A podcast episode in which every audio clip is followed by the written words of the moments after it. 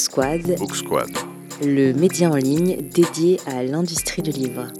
Bonjour, Pierre Dutilleul, je suis le directeur général du syndicat national de l'édition depuis trois ans, présidé par Vincent Montagne.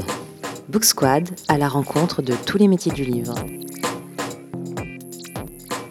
Le SNE, c'est une équipe de 17 personnes et puis une centaine à peu près de bénévoles qui viennent de l'ensemble des maisons d'édition adhérentes du SNE et qui viennent travailler sur les différents sujets que nous portons. Nous sommes organisés avec un bureau qui est une sorte de conseil d'administration présidé par Vincent Montagne, vice-présidé par Antoine Gallimard et avec comme trésorier Laurent Beccaria des éditions des Arènes. Puis il y a 12 membres et puis il y a une dizaine de groupes et une dizaine de commissions. Les groupes sont sectoriels, on y trouve la jeunesse, la BD, la littérature, le scolaire, etc. Et les commissions sont transversales, c'est le juridique, le numérique, la fabrication et l'environnement, l'illustration, le livre audio, etc. Donc une organisation assez vaste qui défend les intérêts de la profession, tant auprès des institutions françaises qu'européennes, voire mondiales, sur certains secteurs, comme la défense du droit d'auteur au niveau de l'Organisation mondiale de la propriété intellectuelle à Genève.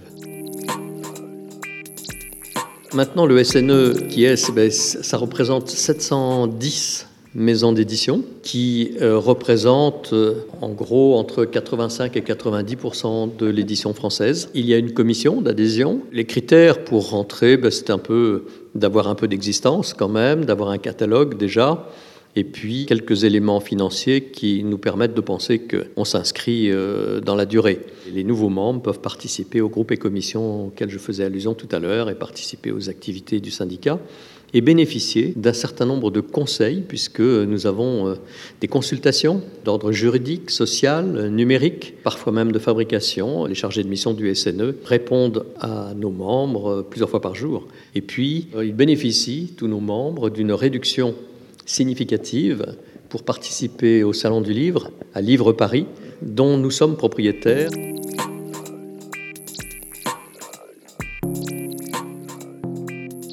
Les missions principales du SNE, eh bien, elles sont multiples. D'abord, défendre les intérêts de la profession auprès de tout ce, ce qui est institutionnel, l'Assemblée nationale, le Sénat, bien évidemment, mais le gouvernement dans son entier, le ministère de la Culture en particulier, mais pas que. Un certain nombre d'autres ministères ont une incidence sur ce que nous faisons. Le ministère de l'Enseignement supérieur et de la Recherche, le ministère des Affaires sociales, des Finances, voire d'autres encore. C'est ce travail aussi à Bruxelles, au niveau européen. Il y a des directives européennes, et notamment en 2019, il y en a une importante qui a été votée sur le droit d'auteur dans une économie numérique. Ça avait été approuvé par la Commission et le Conseil européen.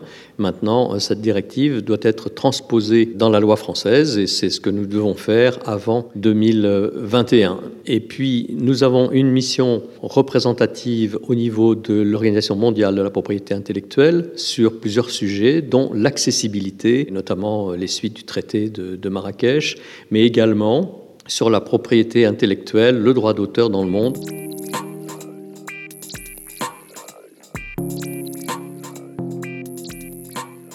Puis nous avons des missions plus qualitatives. On travaille de manière très étroite avec le ministère de la Culture sur tout ce qui permet de développer le livre et la lecture. C'est dans ce sens que nous avons créé une association qui s'appelle la French Comics Association pour développer la bande dessinée francophone aux États-Unis. On a une association également qui s'appelle ClickEdit qui invente et met en place un langage commun pour gérer la chaîne de commande et de facturation des éditeurs vis-à-vis -vis de ses prestataires. Ça, c'est en cours et c'est en test auprès d'une quarantaine de, de maisons d'édition. Et puis, développement de la lecture, là encore, avec les petits champions de la lecture. C'est un jeu de lecture à voix haute pour les élèves de CM2 qui a regroupé cette année 46 000 enfants, dont la finale s'est déroulée le 26 juin dernier sur la scène de la Comédie Française. C'était notre septième année et succès à tel point que les deux ministères de la Culture et de l'Éducation nous ont demandé de développer ce jeu encore pour atteindre 100 000, voire plus, de participants, puisque on constate que 15 à 20 des enfants qui arrivent en sixième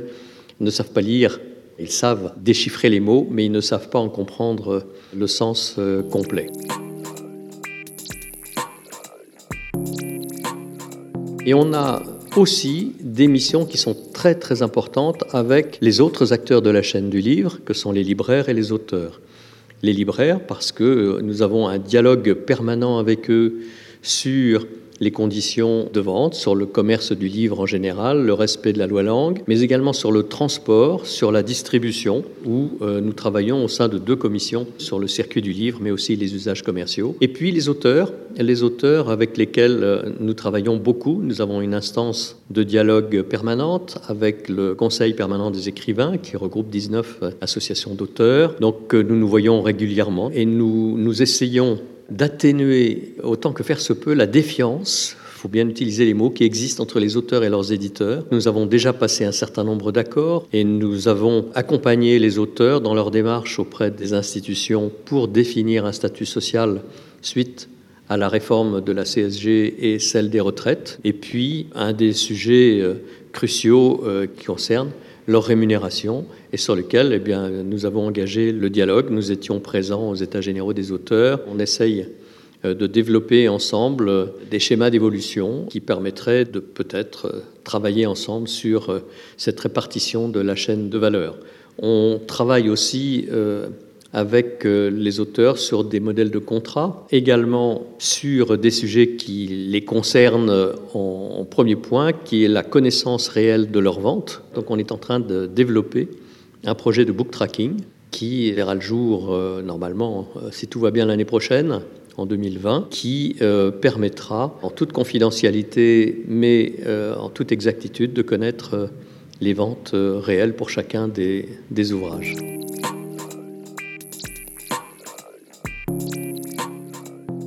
C'est un mot qui revient souvent sur production. Moi, j'aime pas beaucoup. Je préfère surpublication parce que euh, la surpublication, c'est le nombre de titres, euh, la surproduction, c'est le nombre d'exemplaires. En 2018, on a produit moins de titres qu'en 2017. En revanche, il y a plus de réimpressions et de nouvelles éditions parce que ben, on fait des tirages plus courts, parce que euh, y a une politique éditoriale qui est différente, il y a un certain nombre d'annuels aussi qui se sont développés ou de livres qui se sont enrichis. Mais en nouveauté pure, c'est à peu près 45 000 et c'est une baisse d'environ 5% par rapport à 2017. C'est également vrai en nombre d'exemplaires. Les éditeurs sont de plus en plus attentifs à ne pas produire trop pour ne pas générer des stocks qui ne verraient jamais le soleil.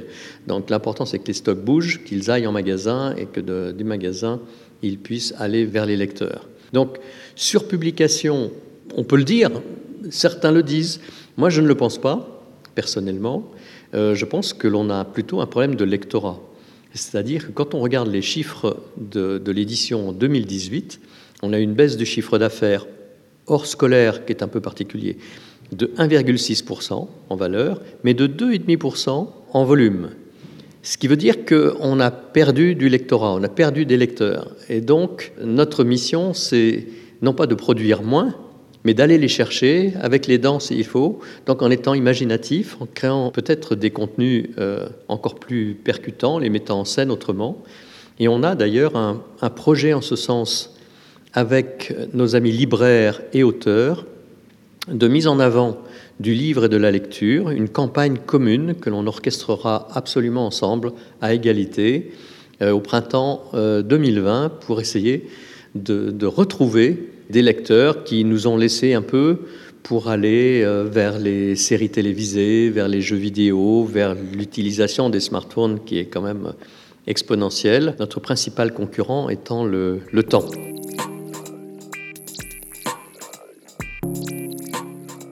Alors la rentrée littéraire, d'abord, euh, on parle souvent de, deux rentrées littéraires, une en septembre, une en janvier. En fait, euh, il y en a une en septembre. Elle a comporté effectivement 567 euh, ouvrages à la rentrée de septembre dernier, 2018.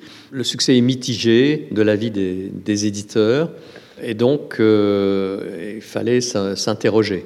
Cette année, il y en aura 524, c'est-à-dire 43 de moins. Et en proportion, 12 premiers romans en moins, c'est-à-dire il y en avait 94 à la rentrée de septembre 2018, il y en aura 82 à la rentrée de septembre 2019. C'est une rentrée littéraire à 8% de titres en moins, tout à fait significatif, ça va dans le sens de l'histoire, ça va dans le sens d'abord d'une rentrée peut-être qui passera un peu moins inaperçue, qui sera peut-être défendue de manière plus forte, c'est un petit peu de place en plus chez les libraires et un peu de temps consacrés par les éditeurs supplémentaires pour promouvoir l'ensemble de, de, cette production. Vous me direz, c'est un effort des éditeurs, ça serait trop beau. Ça ne préjuge en rien de ce que sera celle de janvier, qui est un peu un écho de celle de, de celle de septembre. Cette année, elle n'a pas non plus été, été, extraordinaire en janvier. Elle a été très marquée par le lancement du Welbeck, sérotonine. Globalement, euh, ça n'a pas tenu euh, toutes les promesses espérées. En revanche, des grands vendeurs de livres comme euh, euh, Guillaume Musso, Marc Lévy, Michel Bussy ont fait paraître leurs livres en fin d'hiver ou au printemps, qui montrent bien qu'on peut aussi réussir en dehors de la rentrée littéraire. Alors la rentrée littéraire, elle est aussi là pour lancer les ventes de fin d'année, lancer les prix littéraires, et on sait très bien qu'il y a une connexion très forte entre ces prix littéraires que l'on offre pour les fêtes et qui font des scores tout à fait considérables chaque année.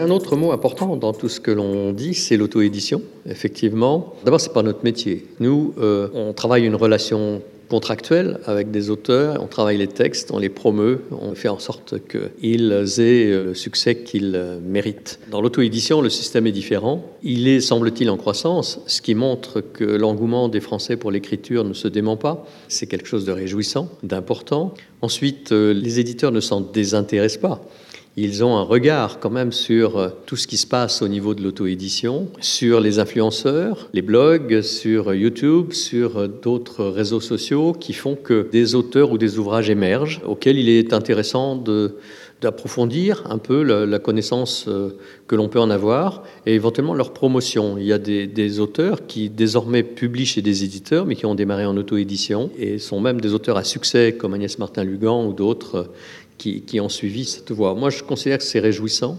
Aujourd'hui, ce sont des circuits très particuliers, ce sont des plateformes, il faut arriver à se faire sa place. Je ne sais pas combien il y a de titres en auto-édition sur les plateformes, parce qu'on n'a pas de décompte précis, mais c'est très important. Donc être celui qui va émerger n'est pas simple, il faut s'en occuper, il faut que les auteurs y passent du temps. Un travail que l'auteur fait, et donc il devient un peu euh, auteur-éditeur ou éditeur-auteur de sa propre œuvre. C'est un métier extrêmement euh, différent de ce que l'on peut nous faire euh, au niveau de l'édition plus traditionnelle. Aujourd'hui, le numérique représente sur le marché global de l'édition 7,8%. Ça inclut l'édition professionnelle qui, elle, est à près de 40%.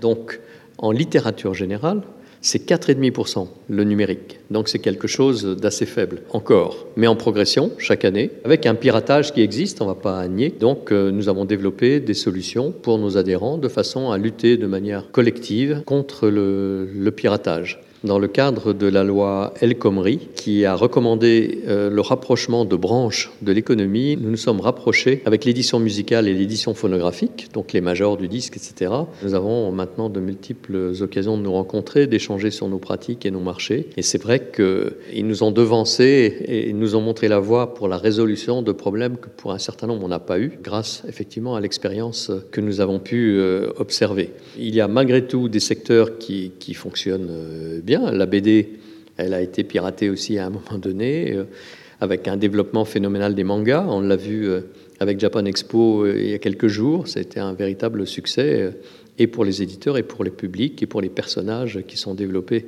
Le livre pour la jeunesse, son succès ne se dément pas, il est peu piraté, il fonctionne bien et son économie reste très fragile, mais son chiffre d'affaires se maintient avec une extrême qualité de l'édition jeunesse française qui fait l'objet d'achats importants de droit par notamment les Chinois qui euh, achètent plus de, de 2000 titres d'édition jeunesse française euh, chaque année depuis quelques années et ils préfèrent cette solution d'achat de nos propres séries plutôt que de créer des personnages nouveaux dans euh, leur édition locale.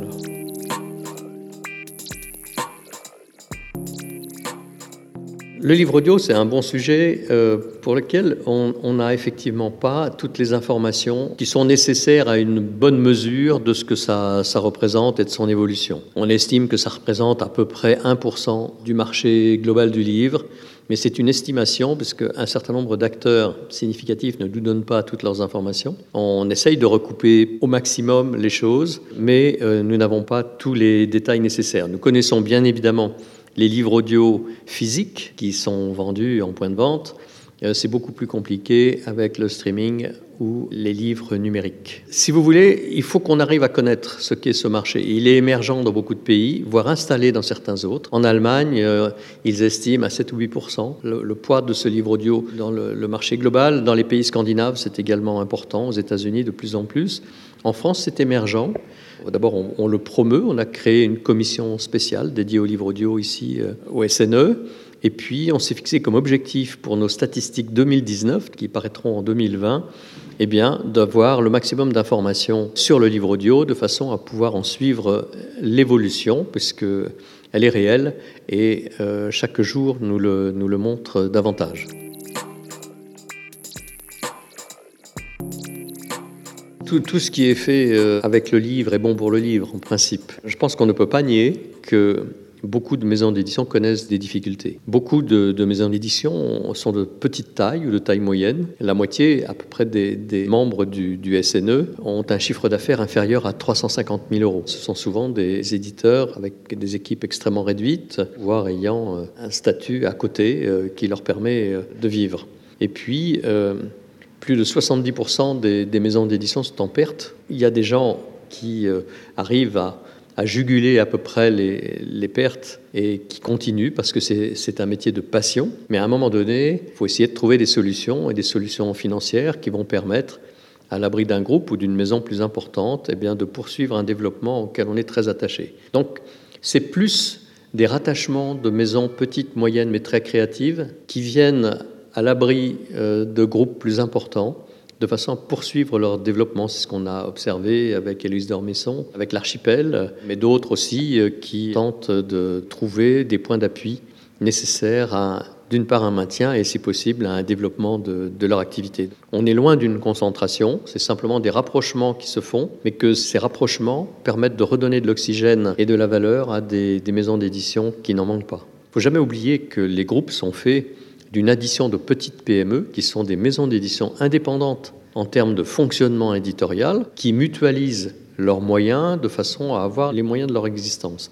Donc ce ne sont pas des politiques éditoriales qui changent, qui sont dictées par euh, la direction d'un groupe ou d'une maison d'édition, Sûrement pas.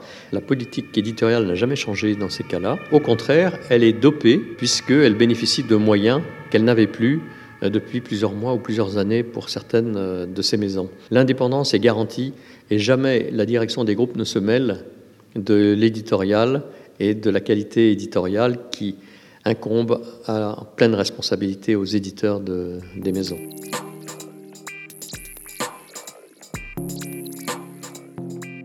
J'ai effectivement euh, passé quatre années à la Fédération des éditeurs européens comme vice-président pendant deux ans et président pendant deux ans. Donc j'ai tourné dans l'ensemble des 28 pays, rencontrant les différents gouvernements, les chefs d'État, les ministres des Finances, les, ministres de la Culture, bien sûr, de l'ensemble de, ces pays. On a euh, des disparités fortes euh, d'un pays à l'autre, avec une vision très différente parfois de ce qu'est le livre papier et ce qu'est le livre numérique. Je vous donne un exemple. En France, euh, euh, le livre, maintenant à taux réduit euh, de TVA, est à 5,5%. On avait devancé l'appel puisque le gouvernement nous avait autorisé à utiliser un taux de 5,5% allant contre une décision de la Cour de justice de l'Union européenne qui ne reconnaissait pas le livre numérique comme étant un livre comme un autre, mais comme étant un service et donc taxable à 20%. Maintenant, justice a été rendue puisqu'une directive sur la TVA a été adoptée par l'ensemble des pays de l'Union européenne pour accorder la possibilité euh, aux pays membres de déterminer des taux réduits sur un certain nombre de produits. La France avait choisi notamment le livre numérique. Donc en France, numérique et papier, 5,5%. En Angleterre, le livre papier est à 0%, 0%, et le livre numérique à 21%. Et euh, le numérique représente en Grande-Bretagne à peu près 17-18% euh, du marché. Donc une vision très différentes. Certains pays de l'Est et la Pologne ont fait ce choix aussi de favoriser euh, le livre papier par rapport au livre numérique en termes de, taux de, de, TVA. La France avait été pilote en la matière et le président de l'époque, Nicolas Sarkozy, avait nommé un ambassadeur de la fiscalité des biens culturels en Europe. C'était Jacques Toubon, qui est maintenant le défenseur des droits. Sa mission a coïncidé avec la mienne euh, à la Fédération européenne. Et donc, nous avons euh, arpenté euh, l'Europe, essayant de convaincre l'ensemble des pays de l'adoption d'un texte qui permettrait au livre numérique de bénéficier d'un taux réduit. C'est maintenant le cas et le SNE est extrêmement présent encore à la Fédération des éditeurs européens. J'en suis plus le président, mais j'en suis le délégué pour la France encore aujourd'hui. Nous travaillons sur tous ces, sujets-là. Nous avons une petite longueur d'avance. Euh, le droit d'auteur, il est né en France, et donc il ne faut pas l'oublier. Notre avis compte à Bruxelles, peut-être pas sur tous les sujets du monde, mais un bien culturel reste un bien culturel, un livre reste un livre, et sur le livre, le SNE a une voix qui porte au niveau de l'Europe. Merci pour votre écoute. Retrouvez-nous sans plus attendre sur booksquad.fr, le média en ligne dédié à l'industrie du livre.